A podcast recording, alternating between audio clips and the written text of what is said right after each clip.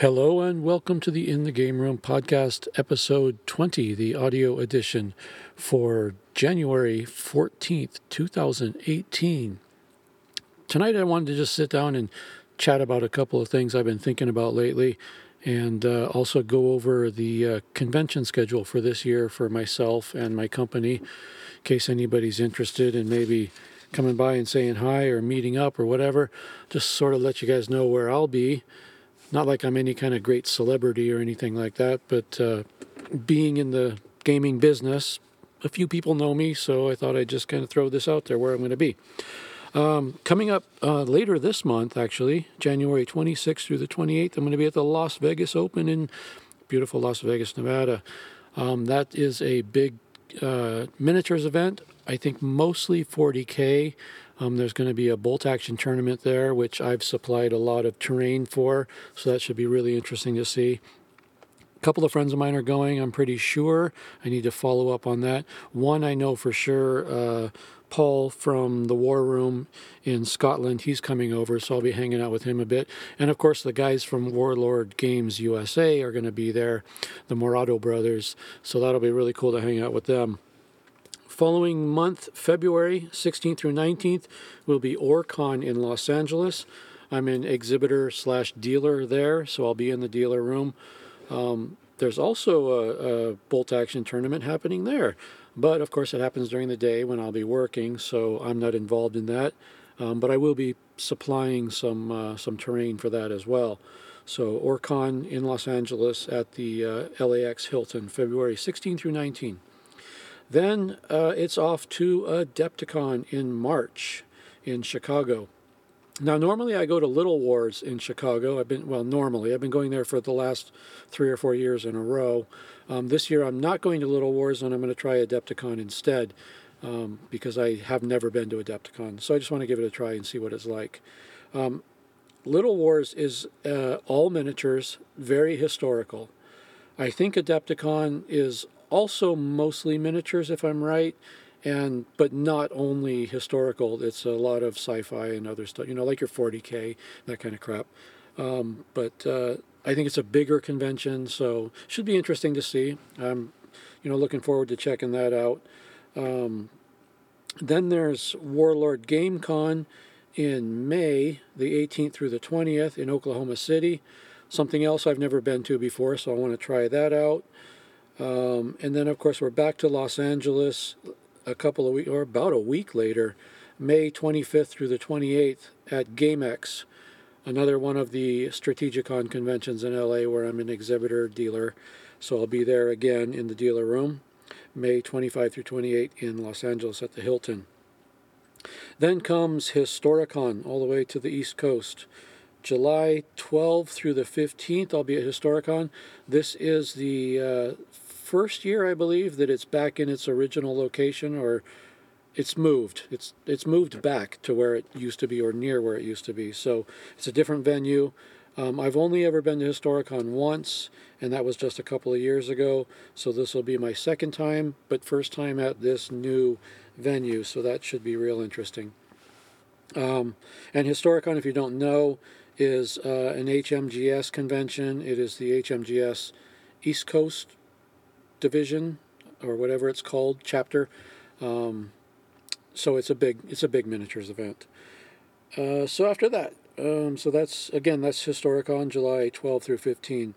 After that, again it's back to LA. Um, in August August 31st through September 3rd is Gateway, and that is the third of the three Strategicon conventions that happen in Los Angeles every year, and it's the third convention where I'll be a uh, exhibitor dealer again. So that is uh, that's a lot. that is one, two, three, four, five, six. That's seven conventions, three of them in LA, and the other four are out of state. So it's going to be a busy year, but it should be really fun. I'm really looking forward to all of these. I'm really looking forward to the Las Vegas Open because um, business for me has been crazy since the beginning of the holiday season, which in the retail business starts the day after Thanksgiving and doesn't end till well after Christmas. Um, so it's just been seven days a week for the most part, long days. and I'm just really ready to get out of town for a couple of days and play some games and just chill. Maybe have a drink or two, gamble, who knows. So, should be a good time. So, I'm really looking forward to that. Um, so, now that we talked about the conventions where I'm going, I want to talk about conventions and the reason why a lot of people go to conventions is tournaments. And I'm hoping to get a little interaction with you guys here in the comment sections on on the uh, on the blog at inthegameroom.com. If you could leave some comments, that would be really cool. I want to know: Do you go to conventions to play tournaments? Do you go for what I like to call just open gaming, where you just sit down at a table and grab a few guys and play? Or do you have a group that you play with that goes and plays there together? Or do you just hang out and you know see what's new?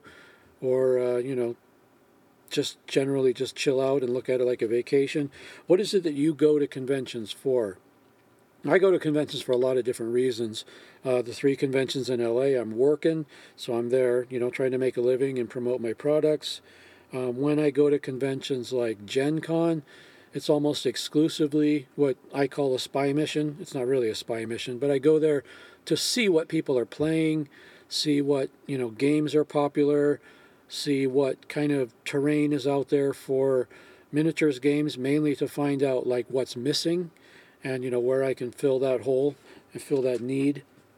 So that's why I go to you know conventions like that. Um, conventions like Las Vegas Open, Warlord GameCon, Historicon, those I'm going to. Um, one, just to get out of town and have a little mini vacation, and two, to get involved in some games, and you know meet new people, meet old friends.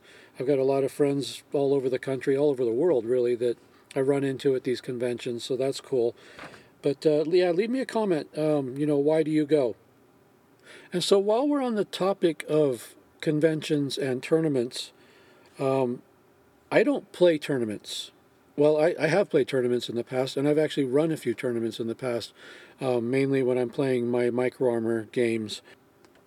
But with the game I'm playing for the most part uh, right now exclusively uh, is bolt action. Um, I don't play bolt action tournaments. A couple of reasons for that. First of all, I hope to someday, um, but I don't play tournaments right now because, for one thing, I've, I've been playing for just under a year. I think I started in early March of last year, um, and I don't get to play that often. I love the game and I love it when I get a chance to play, but it's really not that often. I think if I added up all the games I've played in the last 10 months, it would probably be about 10 games. And that's, you know, once a month. So I'm so I am still kind of a novice at it and still learning the rules and learning new rules all the time. So I'm not really comfortable getting into a tournament situation where one, I wouldn't do very well probably, which I don't really care about. That's not a big deal. But I also don't want to bring anyone else down. If I get teamed up with somebody, or if it's an Axis versus Allies type thing, I don't want to bring down the whole team. So that's one of the reasons why I don't play bolt action tournaments.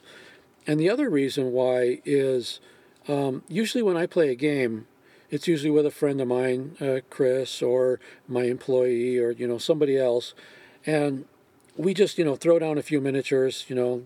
I say I'll, I'll, take three squads of five guys with rifles. You take three squads of five guys with rifles and we'll just play a quick game. So i don't have ready-made 500 750 1250 point lists. I don't have those made up um, i've occasionally played around with a few different lists on the lower end like 500 points but usually for a tournament you need a, a ready to go army list that you know is good, and of course that you have all the miniatures to go with it. And I, I just don't have that ready. I, I know for sure I've got enough miniatures to field almost anything because um, I'm just crazy about miniatures but they're not organized and I don't have I don't have ready-made lists, you know. So that also prevents me from doing the whole tournament thing. Normally with a tournament you have to turn in your lists in advance, they have to get approved and all that and again, I don't I don't have any of that. So that's why I don't play tournaments. So if you want to get involved in the comments at inthegameroom.com, please go there and let me know do you play tournaments? If you do, why? Well, that's probably obvious, probably because it's fun. Um, but why do you play tournaments? And if you don't play tournaments, why don't you? The next thing I want to talk about is um, something gaming related, but not specifically about any games. It's just the sort of friendships and camaraderie you get with this hobby. I don't know if I've expressed this before on the podcast or not, but I probably have at some point because I just kind of let it all out. But in spite of the fact that I go to a lot of conventions, I meet a lot of people, I do this audio podcast, I do a video podcast, I'm kind of out there all over the place. In spite of all that, I'm really an introverted person and I really have trouble in social situations. I, I have anxiety issues and things like that, like a lot of people. Um, so it's difficult for me to, you know, get out and actually meet people. But this hobby really does make it a lot easier. It gives us something that we have in common from day one. And that that's really helpful, I think, for a lot of people like me. This hobby has allowed me to make a lot of really, really great friends over the years. And not just locally, but all over the world. And I don't I mean, I know for sure that a lot of these friendships would otherwise never happen. You know, there there has to be that sort of connecting factor, and that's the hobby of wargaming.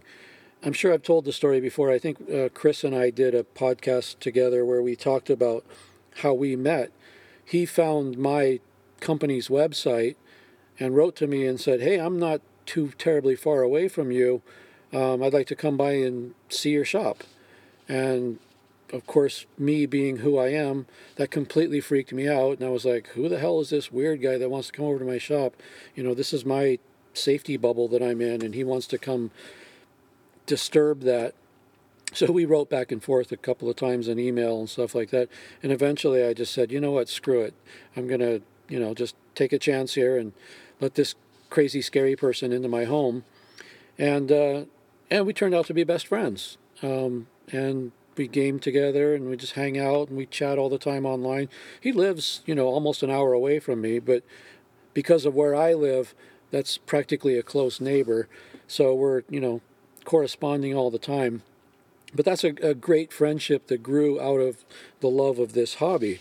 Um, I've got all the guys at the Strategicon conventions in LA, the ones I told you about earlier, the three conventions where I exhibit, the people that run that convention I've been I've been going there for so long. Well, I've been going there for well over 30 years as an attendee, but now as an exhibitor for the last eight or nine years, I've gotten to know all the people that you know run the convention, run the, the dealer room, the turn the miniatures areas, things like that, and they've all become great friends. And we hang out about once a month, uh, you know, just socially, and that's something that again wouldn't have happened without this hobby. I've got friends at other miniatures company, uh, Harold and Jason over at Clear Horizon Miniatures. Those guys are great. They live north of Los Angeles, uh, out in the valley, so I don't actually get to go see them that often because it's you know two hour drive, but I do, and uh, and we're communicating all the time online, emails, text, phone calls, whatever. So they, you know they've been great friends over the years. I just recently met um, Paul and Harrison from the War Room podcast. They're from Scotland, and uh, I met them. Well, you've probably seen the the video podcast I did where we met in Las Vegas when they were there on a vacation. Um, those are those are people I would have never met without the hobby. And I'm going to see Paul again. I don't think Harrison's coming this time, but I'll see Paul at the Las Vegas Open later this month, and we'll hang out. So that'll be fun. But it's just kind of amazing to me that uh, you know what this hobby does beyond just the game playing, just the, the friendships and the lifelong friendships that develop, you know, because of this this cool hobby we have. So, um, if you got a cool little story about somebody you met that's become a you know lifelong friend through this hobby, I'd love to hear it in the in the comments at inthegameroom.com so I don't know. Uh, I don't know where I was going with that whole thing. I just think it's cool. I just think it's cool how we meet each other and we become friends. And like I'm talking to you right now, and I don't even know who you are, but in a way, that's it's a weird friendship we have, I guess. Um, so that's that's just kind of cool. Um, so that's probably about it for this podcast. We're running into about 15 minutes here. One quick little thing I want to talk about. Um, if you're a fan of this podcast, you know, one of the three of you, you know that they come out these podcasts come out very sporadically. Sometimes it goes weeks in between maybe even longer sometimes and then sometimes there'll be a couple in a row. I want to work on that. And one of the things i want to do that will make me sort of you know get better at that you know get more regular so i want to i want to i was trying to find a way just to kind of make this thing a little more official and what I came up with is there's a site called Patreon, which is P A T R E O N dot com. And I set up an account on Patreon, which is Patreon slash in the game room. And you can go there, this is absolutely voluntary, not required. I'm not asking anybody to do anything. But if you go there and make a donation to this podcast, it can be a dollar. I don't care. I'm not doing this for the money. But if you just donate a dollar to this podcast, that might be the thing that makes me go, hey, this is official. Somebody's paying for this, and I need to do a better job. Um, there are costs involved in doing this. I have I have accounts on different websites like uh, SoundCloud that cost money. I buy microphones, cameras, things like that. Not not very often. You know, once I buy one, it should last a long time. But there are some costs involved in this. So if you know, if, if enough people use the Patreon site and donate money, I'll make this pledge to you right now that any money that comes in will not go in my pocket. It'll go directly towards things for the podcast. Maybe things I buy to review, maybe equipment, maybe hosting, whatever. Again, I'm not doing this for money. Um, I, I don't I don't have any desire to make money off a podcast. This I'm doing for fun. But I think using Patreon and seeing a list of people that donated a buck or two or whatever is going to be the little kick in the ass I need to, you know, keep this going and keep it more regular because once once somebody pays for something, then I have an obligation and I don't mind that. I think that's what I need. So Again, it's patreon.com slash in the game room. If you do donate, I'll know. If you don't, I'll never know. So it's it's not anything you have to do. If you enjoy listening and you don't want to or you can't donate, fine. I'll never know. I'll never know you're listening and I'll never care. It doesn't matter. Um, but if you want to donate a buck or two, you can donate as much as you want. But if somebody donates 50 bucks or something, I'm probably going to find a way to send it back because that's just crazy. But if you donate a buck or two, that, like I said, that just kind of makes this a little more official, and it'll be the kick in the ass I need to uh, to make more make more content and give you something back because now you just gave me something. So there you go. If you want to go there, it's patreon.com slash in the game room. If you don't, groovy. I don't care. It's fine. But I just throw that out there in case you uh, in case you're getting something out of this and you want to give a little something back. That's cool. So there we go. Enough of that.